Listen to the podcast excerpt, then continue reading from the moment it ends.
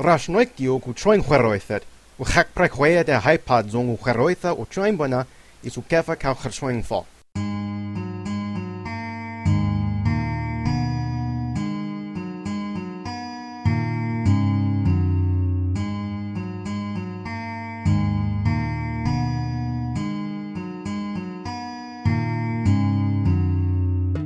Welcome to Conlangery, the podcast about constructed languages and the people who create them. I'm George Corley. With me is my lovely co-host Bianca Mangum Hello.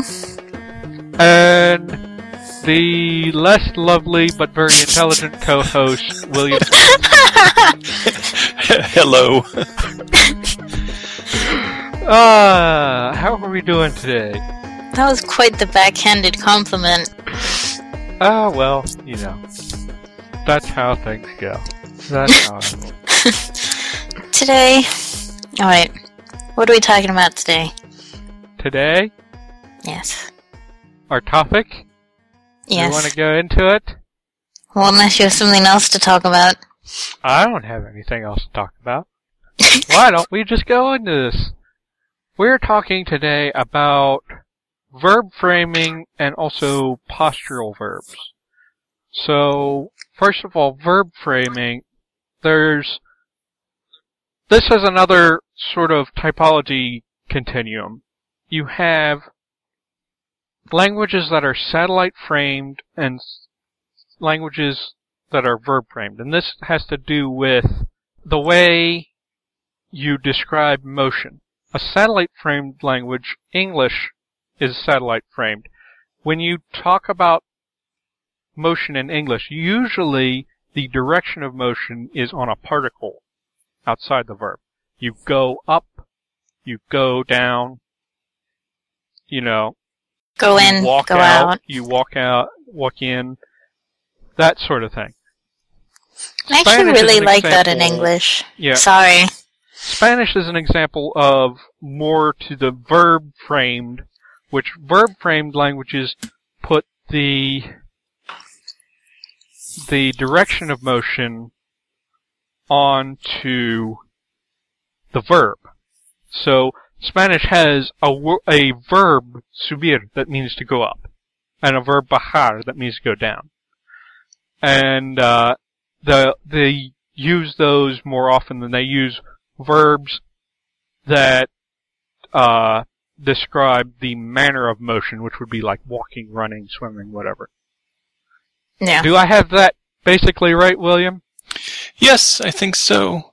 Although I, I find the terminology very confusing because why would you call it so the in shorthand you call it a, a V language or an S language, right? So a verb language or a satellite language. But who decided that when your verbs indicated direction but not manner, that that was a verby kind of behavior, and that when you indicated your uh, type of motion within the verb, but indicated the direction with prepositions that that was somehow satellites. Because obviously, if you want to say uh, Bob ran up the stairs, in English we say ran, and then we use up the stairs. And then in Spanish you could say the same thing, but you would simply make the manner of motion a participle of a verb. Yeah. Su- Why isn't that the satellite? Yeah, he- Right, so- Well, it's just Uh, deciding what you want to f- focus on, and I guess here I it's think- focusing on the direction as what's on the verb and then on the satellite. But I guess you could equally do it the other way around. Right. I you think Neither Probably- Just flip a coin. I think probably the first person who decided to categorize these spoke a romance language. could be. they just they just decided for some reason arbitrarily to define it based on the direction of motion. Well, that was idiotic. Neither of them should have been called verb framed. Yeah. in in any case, but you're right that it's a, a typological thing because mostly the Germanic languages are satellite framed, mostly the Romance languages are verb framed, but there's always a mix. English, even though it's mostly a Germanic language, has such an influx of French vocabulary. We have things like go in, but we also have enter. Yeah. Yes. So English is, is the weird hybrid. Uh, English is just some sort of bastard whore thing. Well, English. Yeah, and this is actually something something that can be very much affected by outside influences, specifically because it has to do with the lexicon. I think. Right. I think you're right. Yeah. But I'd So- say English tends more towards the Germ- Germanic satellite framing, just because I, I are you going to say, I went into the store or I entered the store? Yeah, the because and that's because romance roots in English tend to be tend to sound more formal, just because of the way Yeah. that they're used. Um, exactly. I thought an interesting example of something that's sort of oddly in between and me and Will were talking ab- were going back and forth about this in the doc, but it seems really interesting. Mandarin Chinese has a very interesting deal where it has both verbs that describe manner, and it it has verbs that describe Direction. um, the direction. Yeah. So Mandarin, you'd have shang and xia are verbs that mean to go up, to go down, among other various meanings for those characters. But um, they also have this resultative structure where you put, you combine, you can combine the manner verb plus the um, directional verb plus lai, which means come, or to, which means go. So direction relative to the speaker. hmm So that it seems that seems on the surface to be sort of a um an S structure because the actual verb is the manner verb. So like I say if you I say pao jin lai which pao means run jin means uh to go into something into a room or a building or whatever and Lai means to come. So you could you could translate that in English as um, came running in or something. But it's sort of seems a little bit in between because you can also use those verbs that just encode the direction. It seems like Mandarin's sort of in between both worlds in that case. Yeah, th- that was my thought. It seems like Mandarin is, is in some bizarre no man's land in, in the middle where you've got all of the kinds of verbs, but they get used in particular ways. I, I think I agree now that you've talked about it more and I'm remembering all those years ago to taking Chinese that it is more an S language in the sense that the manner verbs tend to be the first in the series of pile up that happens there in those verb change chains. Yeah. And they will more often use the manner verbs in a lot of cases. But, uh, and a lot of times they'll have the manner verb and a directional verb, like tang xia, lay down. But, uh, they, the fact that they can also use just the pure directional verbs quite often, actually, Right. you know. Right. In any case, we, we don't need to turn this into a, a lesson on Mandarin. It just it Yeah, seems it useful to, a- to, to bring up as a example. As as an intermediary. The the reason I sort of added this to the list is I think in in my languages, this is this one of these subtle lexical things that I most often reproduce exactly my native language. Really. I, am kind without of the thinking same. about it. Yeah, without thinking about it, I default my vocabulary to this. Well, yeah, like I know in Yalk is definitely S, but that's for other reasons. And then my second language is second language is definitely V because it's basically like Spanish. So Mhm. I have them both, but just because I copied something, you know. See, I don't know. I've tried to think carefully about how I want to do this sort of thing in languages.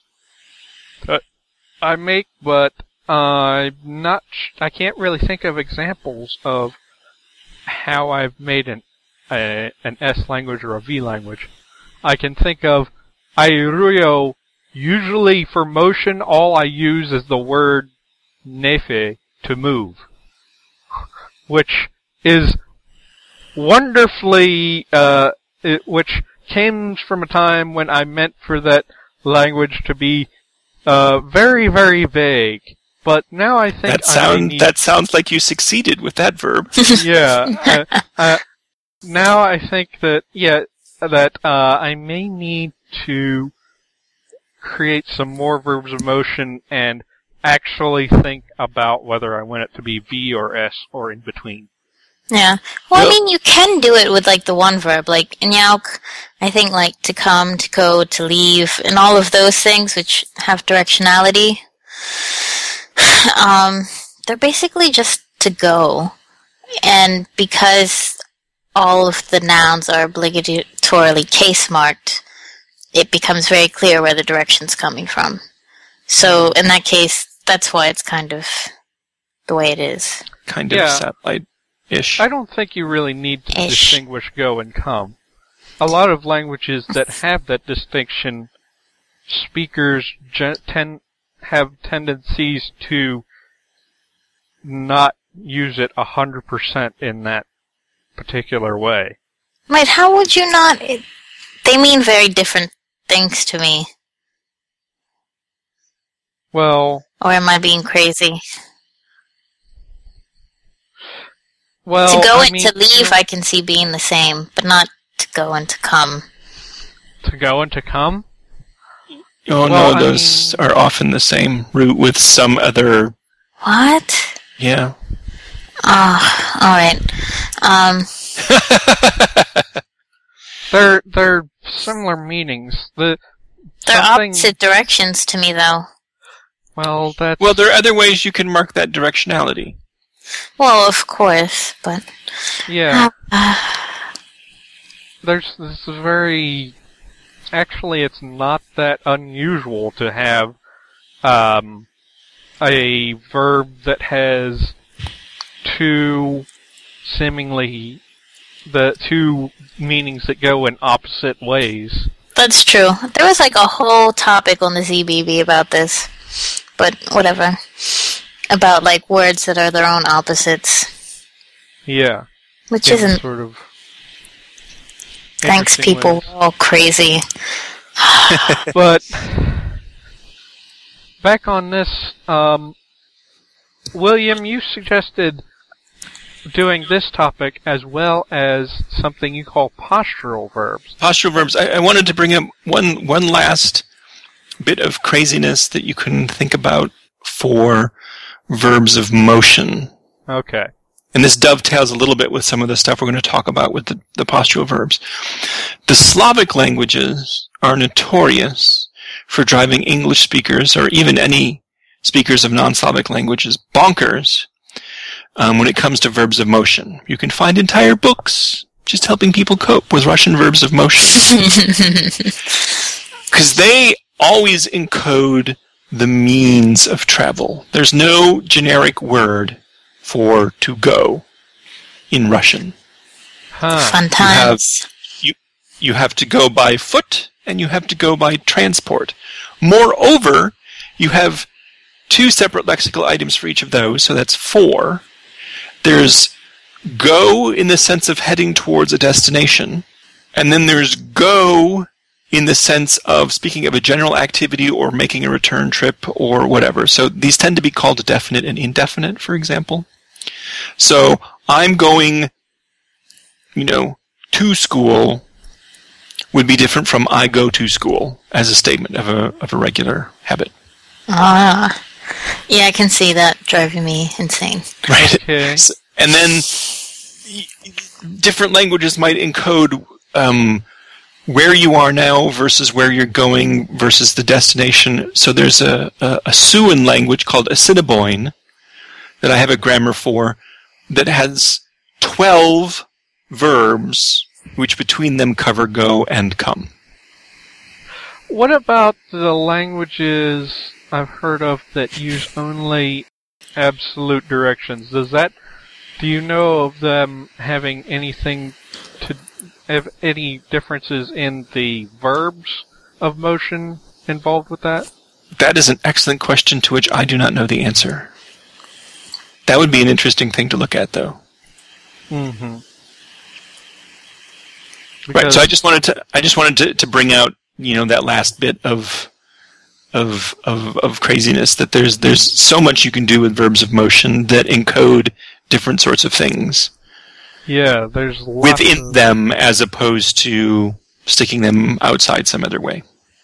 No. That's Yeah, I'm kind of a fan of the outside just because I'm kind of on the kick where I want to do directional prepositions. But I haven't gotten there yet. So, Oh, sure. Um. Well, uh, then why don't we talk about these postural verbs now? okay. I haven't really looked up much about it, so maybe you can explain it a little bit, William. Okay. So when linguists speak of verbs of posture, um, sometimes they get called positionals in the literature. So if you Google positional verbs, you'll find a lot of these. Um, some languages are very simple. English is very simple, and I'll talk about the core there. And then you get some magnificently involved languages in Central America, especially the Mayan languages, may have hundreds of positionals. So the simplest core set of positionals are to sit, to stand, and to lie. hmm Right? So they're doing a little bit of encoding both position and your posture, right? If you're sitting or you're standing or lying down, there's different postures. Um, if you have four of these, which lots of languages do, they'll have a special positional verb for hang. Oh, okay. Um, and then you have weirdnesses that can happen there, like English confuses its native speakers and foreigners by having transitive and intransitive versions of these, which sound so much alike. That lay and lie, right, which would confuse the hell out of everyone. To Mm. to the point that so many people have merged them Right. already. they're completely merged for me. It drives me, it drove me nuts in German keeping them apart. Just like, whatever, guys. Right. yeah. But so th- that's the core: sit, stand, lay, and maybe hang. But then you can start elaborating this, and once again we have the situation where other features get rolled into the meaning of the verb. So in a lot of um, Native American languages, shape and animacy especially get encoded in in the verb. So you might have something to sit if it's a long object, or if it's a tall object, or it's a bulky object. Um, um, uh, Kwakwala language has 14 postural verbs, one of which is used just to describe the location of a hole. the location of a hole. Yes, The location of a distinct nothingness. correct. so, so one thing I should say: most of these verbs, English doesn't use them this way. Most languages use these verbs to indicate location. English, we just use is most of the time. He is next to the tree. Oh, Oh, okay. Right. Oh, makes sense. okay. We Right, don't. but- but we other don't languages say- to. It sits or he stands or he lies next to the tree. We can use those, but if we're simply interested in location, we don't. We just use it. I think you use he sits or he stands or he lies next to the tree more in literary language because, Because you don't Uh, want to say is over and over again. Yeah, Yeah. It also Writers- sounds very old fashioned.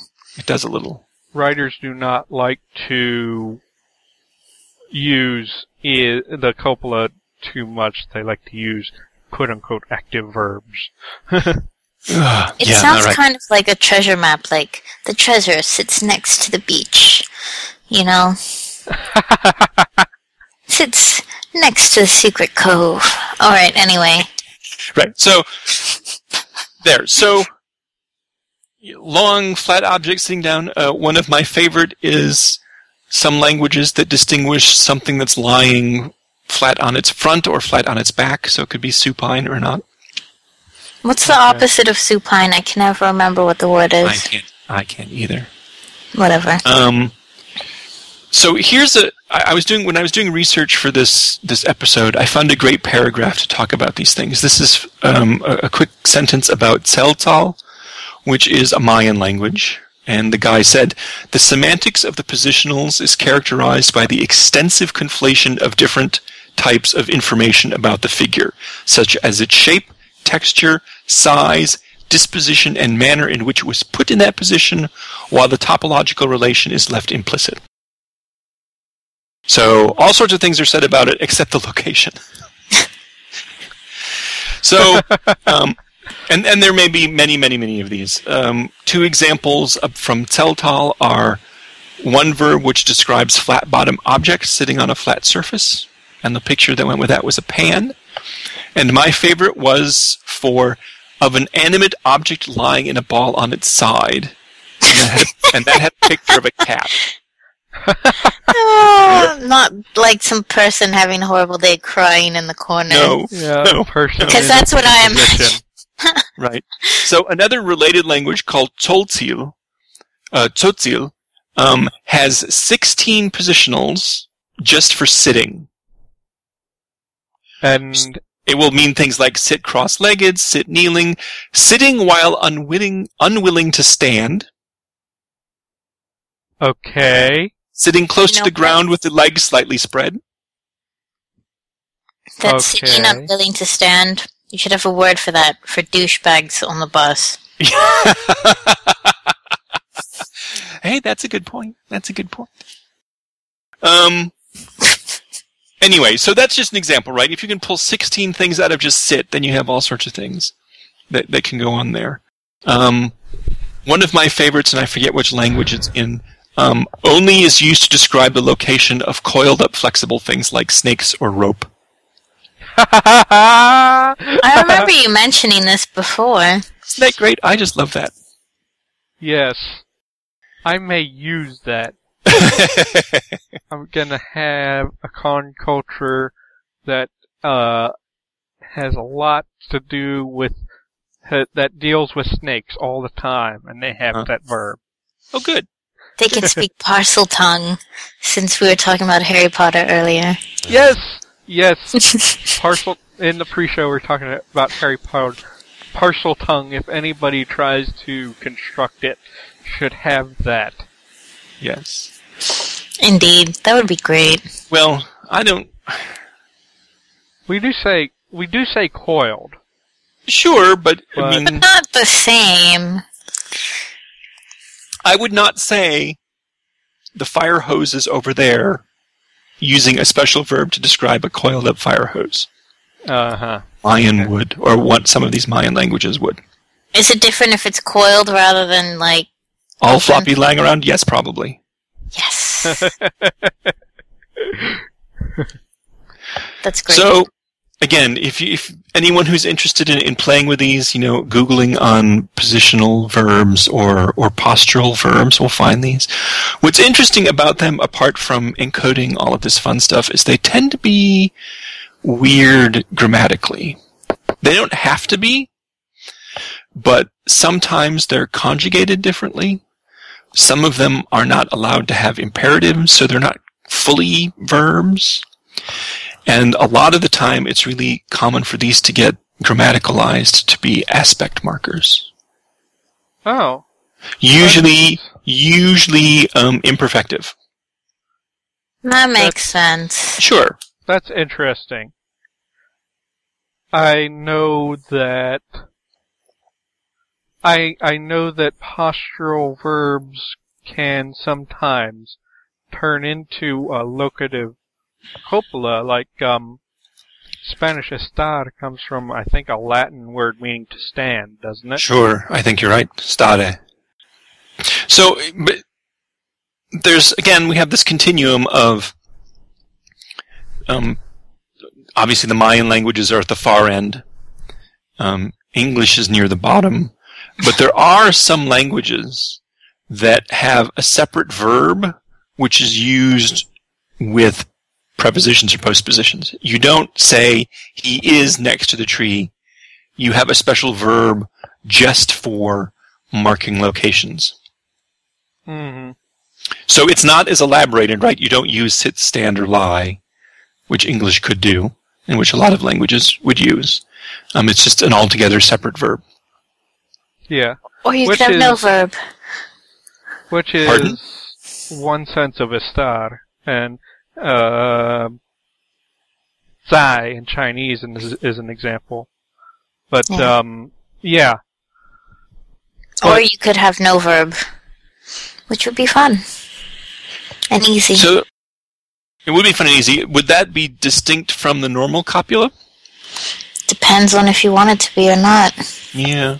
That would be I mean, I interesting can to see have. it going either way. I know in Inyauk, there's none in either case, so it's the same for both. Sure. I'm trying to think if I can come up with a language, an, a human language, a natural human language, where he is a doctor, has a verb, but he is on the floor would not. uh, Chinese. Actually, Chinese doesn't have. th- For he is a doctor.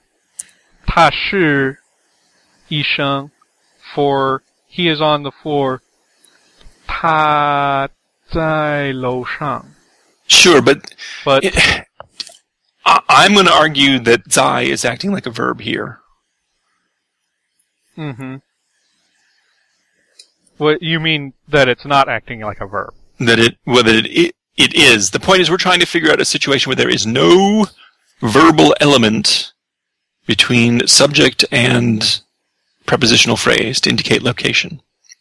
Oh, you mean no? There's no None at all. no verb for location. Right. Now that's an interesting idea. Um. Hmm. well, Okay. I I, don't, I don't know enough languages to, to tell you. Yeah, I don't know.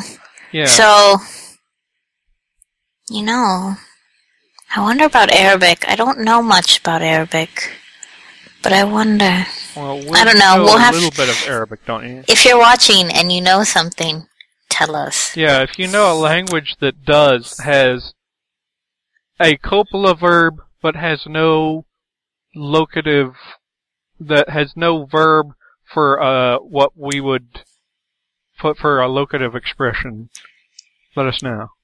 Yes. Yes. Um.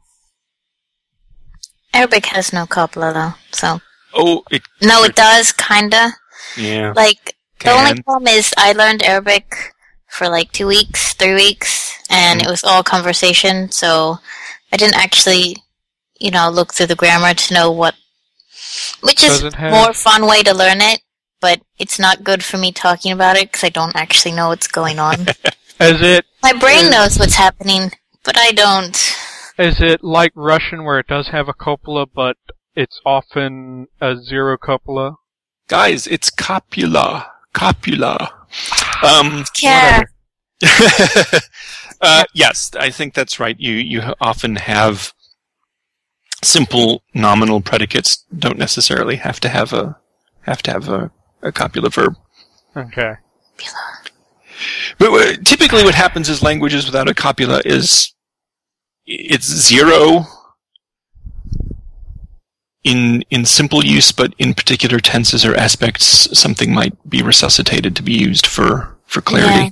I yeah, think I'd heard that Russian in present tense has it's usually omitted, but in other cases it's used or something like that. Yes, I, I think that's right. I think we have covered this topic pretty well. Why don't Sure. we move along to our featured conlang today, which do not pay attention to the spelling. It is pronounced Kenyani. It looks like Senyani. This is okay. Right off the bat, both me and Bianca don't like using C for the K sound. I don't Uh, like using C ever. Tolkien did it, uh, and it caused his fans a lot of problems because so many people said Celeborn instead of Celeborn. Right. But- so if you are a science fiction or fantasy author inventing a language, then maybe you should avoid C for ka, for the K Yeah. sound. I can see why people do it. But, but, for anyone who knows Latin Latin is did that. comfortable with that, feel free, in my opinion, to use C to be the K sound. Latin, well, that's an, a different deal. If you have a historical reason for it too, then it's fine. But I just, I just don't like it in general because I prefer um, romanizations to be very clear. But let's actually move on to the the the the whole language itself because despite our misgivings and actually the romanization if you look through all of it despite that that one thing that me and Bianca don't like it's actually very good I think it's I very mean, it makes sense. I mean, Yeah. he ch- he uses it well, but He for me, C is a alright is a stupid letter, and I would never use it for anything ever. So, well okay well but how about I will say that the someday we romanization makes sense. do a podcast on romanization, and we'll talk about the the whole s- career issues with C. Because I know I can think of good uses for it, but in general, his his stuff is not bad, and the No, the it, it entire makes sense. language. If you are going to actually, we want to review the whole language, and the language itself is very good. So, like one of the things, uh, you can call me, um, you you can call me a noob or whatever. I always look at the phonology first, even though that's like the surface thing. But he does a very good job. And this is something that he does throughout the language is he has created a language that seems there has it has some odd things in it, but it seems plausible as a natural language and has a lot of cool stuff. So and he has the Is this person Swedish? You don't have to have all of the vowels. Okay? The vowels aren't Pokemon. You don't need them all. What's wrong with having lots of vowels? Lots of vowels is interesting. And I like what one thing I wanted to talk about is he has a very good complicated syllable weight system for stress. And a lot of people including me don't do much with stress in languages. Um, yeah, the, for me, the most interesting thing about the vowel system is the uh, conditioned variation in their realization. Oh yeah. Lots of people don't do that just because it's a pain. So to Yeah. see an invented language of that is nice. I actually found his syllable weight system suspicious in the sense of I don't think it's very realistic. Why on Um, earth would another sound Bianca hates the ash sound? Why should that syllable get? Why should that vowel get special weight? That that is one thing that looks tricky to me. So u, u, and a. I To me- special weight. It may be this guy. I'm guessing this guy is a native English speaker, and English speakers find it very difficult to pronounce a in an unstressed syllable. He may have been influenced by that. I thought. I don't was- think he's. I think he's Swedish. Yeah. Is he Swedish? I don't know. I don't know who else would add these vowels. If he's not a native English speaker, his English is exceptional. Because It's all of the secret Swedes hiding on the internet, writing in English. I'm gonna get in trouble for that later, but um, it could be, in my opinion, just because there are a ton of vowels. Um, certain ones may only take stress, and therefore add a secondary distinguishing factor, which would make sense to me. I didn't really look at the phonology, not my cup of tea. I don't like looking at phonology. Yeah. I I put it this way. Um, I don't really take that much from reading about it, as much as I feel like phonology to me is also goes hand in hand with like prosody, and I've yet to read a good way to put prosody down, and without both, it's kind of empty to me. Mm, okay. Yeah. uh, I, I honestly, if if people were to learn this language, I would want some nicer way to mark accenting. It may be predictable, but the rules are complex enough that it might be helpful to give some examples, more than two or three, um, Okay. of this stress system in in play. Well, let's kind of get further into the thing. I saw that he has um he he does do tense and aspect sort of mashed together the way a lot of the way that European languages tend to do. But it seems like he does it in a way that's not quite so Indo-European looking. I'm not sure. And I like his volition thing. Yeah, the volition is an interesting mix of things. Um, normally, I would call some of what he's describing here control. Hmm, okay. Um, but it's it's an interesting mix of um, control and a certain degree of um, what's the word I'm looking for? Uh, a certain description of how you feel about things, right? So there's there's the neutral volition, hmm and then we have positive volition, which I would talk about being high control. But he also says this form also often implies that the subject is happy about what he's doing and does it willingly. So that's interesting. Um, and then we have unintentional. It usually means the subject is doing something accidentally or is unaware of his or her actions. That to me sounds like a classic low control situation. But then he has this funky negative, um, which expresses that the subject intended not to do what the verb describes, but did, ended up doing it anyway. Like Oedipus. The Oedipus Sure. volition. Yes, the Oedip- the the Oedipal So control. that's, That's- that's one thing. How is the negative different from the unintentional necessarily? Because it's like you went out of your way not to do it, but somehow ended up doing it again. doing it anyway, Uh, right? And seems like that might erode because it's not something you would use all the time.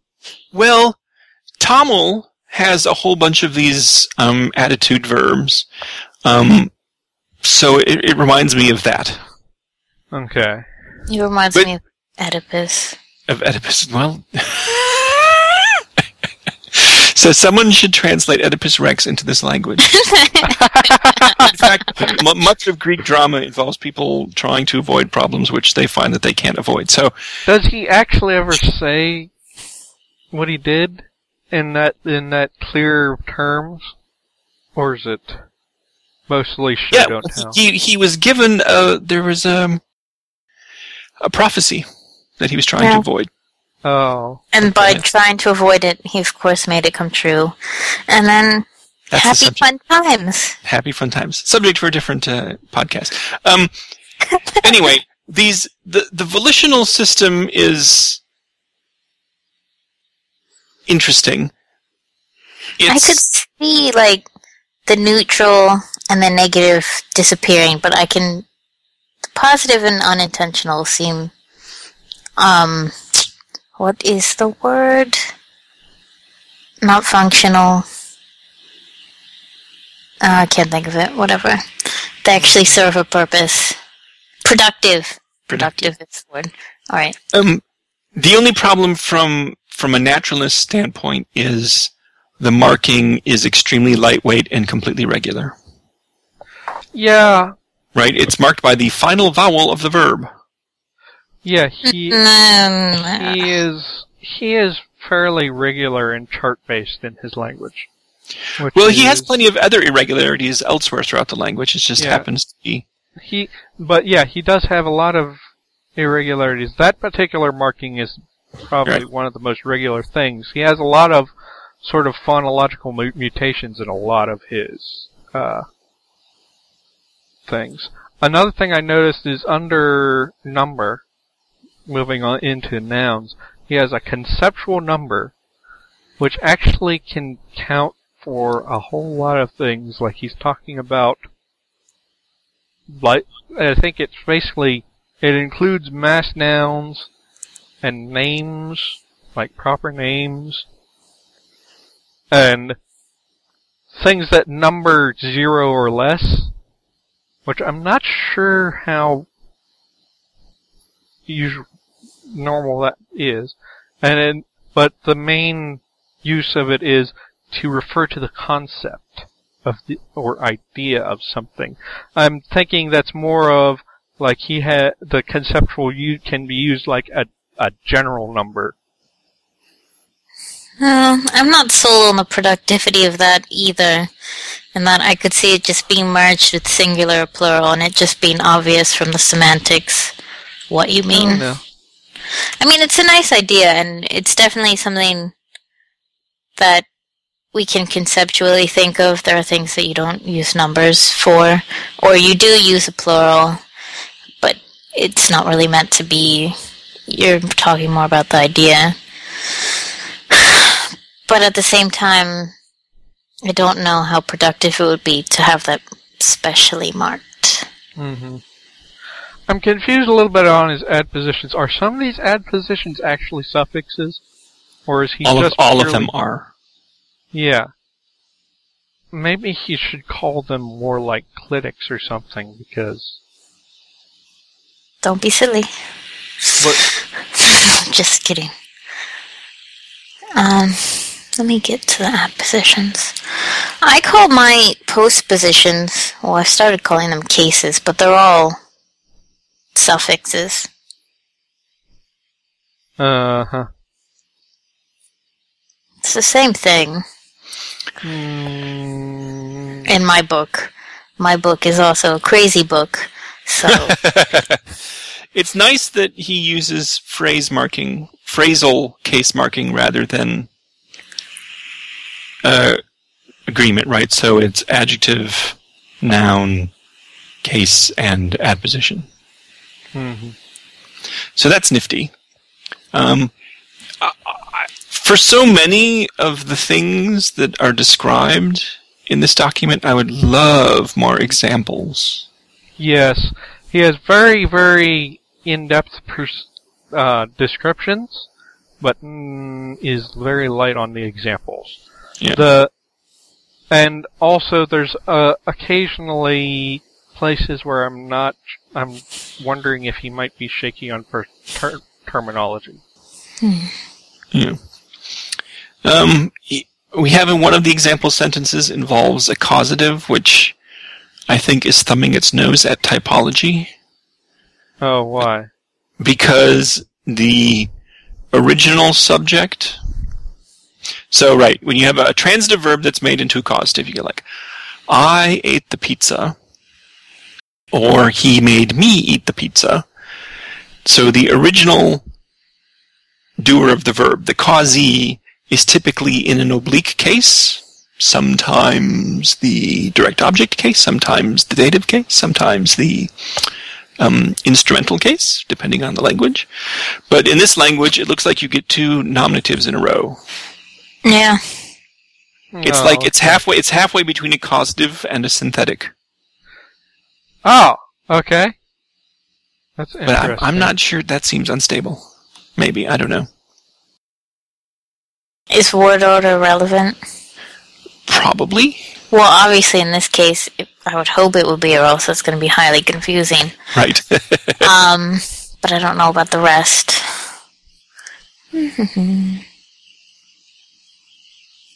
Yeah, but um, see what else was I thinking about the his four we's. I'm still not exactly sure what the four we's are, and his his way of doing reciprocal pronouns. Where is that? Let me see. So he has four different reciprocal pronouns, and in the accusative they tend to glom onto the verb. that's that's reasonable enough. That's interesting. Yeah. I, I like these little things, irregular things that he adds. Like, so these reciprocals, only in the accusative will they glom onto the verb. In, in the other, by the way, what in the world is ex-possessive case? I'm pretty sure that there's another, uh, term for that, but I don't know what it is. I have no idea. Yeah. We'll have to. I I may look that up and see if there is an actual expositive. But getting back to, so in the accusative they can glom onto the verb.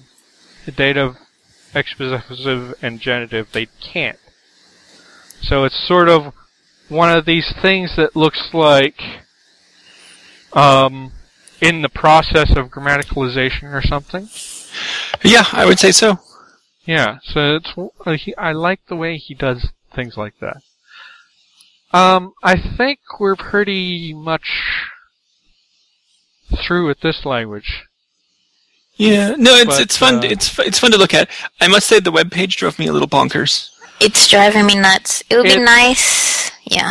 It's very nicely designed, but it's just that the moving navigation is a little distracting. Distracting. You know. Like, if I were a cat, I'd be attacking my screen every time I scroll up and down. that's that's the only thing I have a problem with with the. The other with it. thing, I Um, wish, um, just to be picky, when you click Kenyani, um, it looks like Senyani. I'm so sorry, but it does. Um, when you click on Kenyani, it would be nice if I had a list of the subjects there, so instead of me having to go through the whole list or click it again to find the index. Yeah. Oh, Um, actually, if you move your mouse off to the right,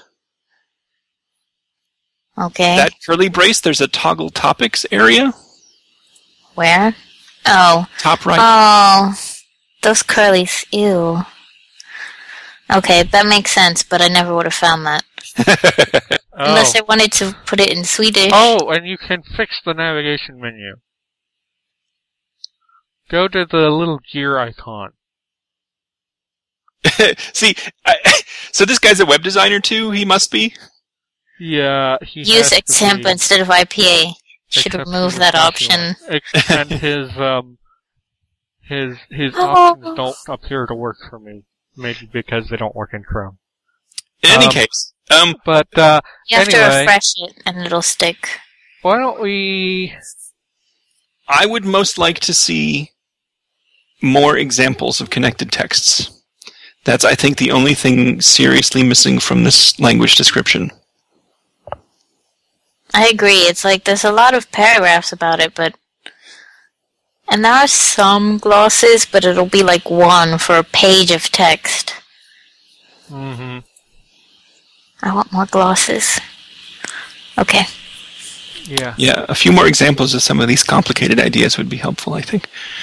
Um But otherwise, it's pretty good. It's fun. uh sorry for not posting a feedback thing on in the doc, but I wanted to um there's one that I wanted to see. There's a comment on the last episode pub- published non-configurationality. And he says uh it's from Permissal, I'm gonna call it. I'm gonna say that's that's how you pronounce it. If he can pronounce he can correct me if I'm wrong.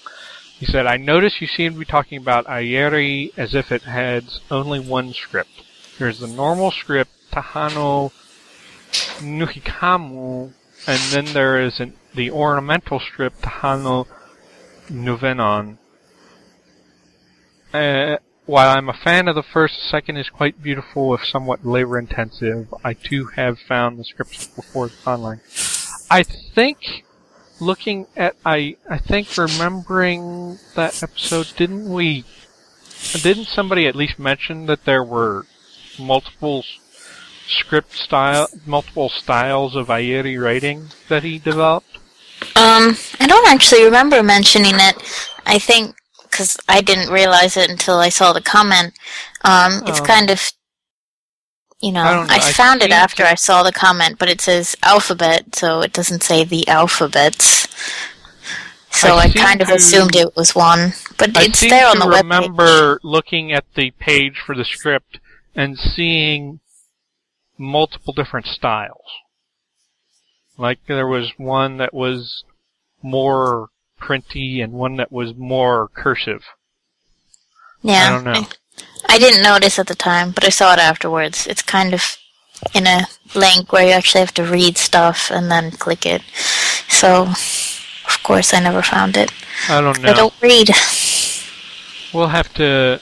Uh, I'll have to see. I don't know if we mentioned that or not. But uh, No. Thanks for thanks letting us for- know. for talking to us about it on the email or on the comments. You know, Yes. We like we like people correcting our errors if we make the errors. Because it means they're listening to us. Yay! Yes, yes. I feel so much like for the last episode we did that I'm I- just gonna have to write a list of notes of things what what I said and what I intended to say. Can we just say, um, I looked at. It seems like episode eleven is our most popular so far. Uh, we had besides, crazy hits. besides actually, well, typically we get, have more views on earlier episodes, but episode 11 has beat out the three previous episodes.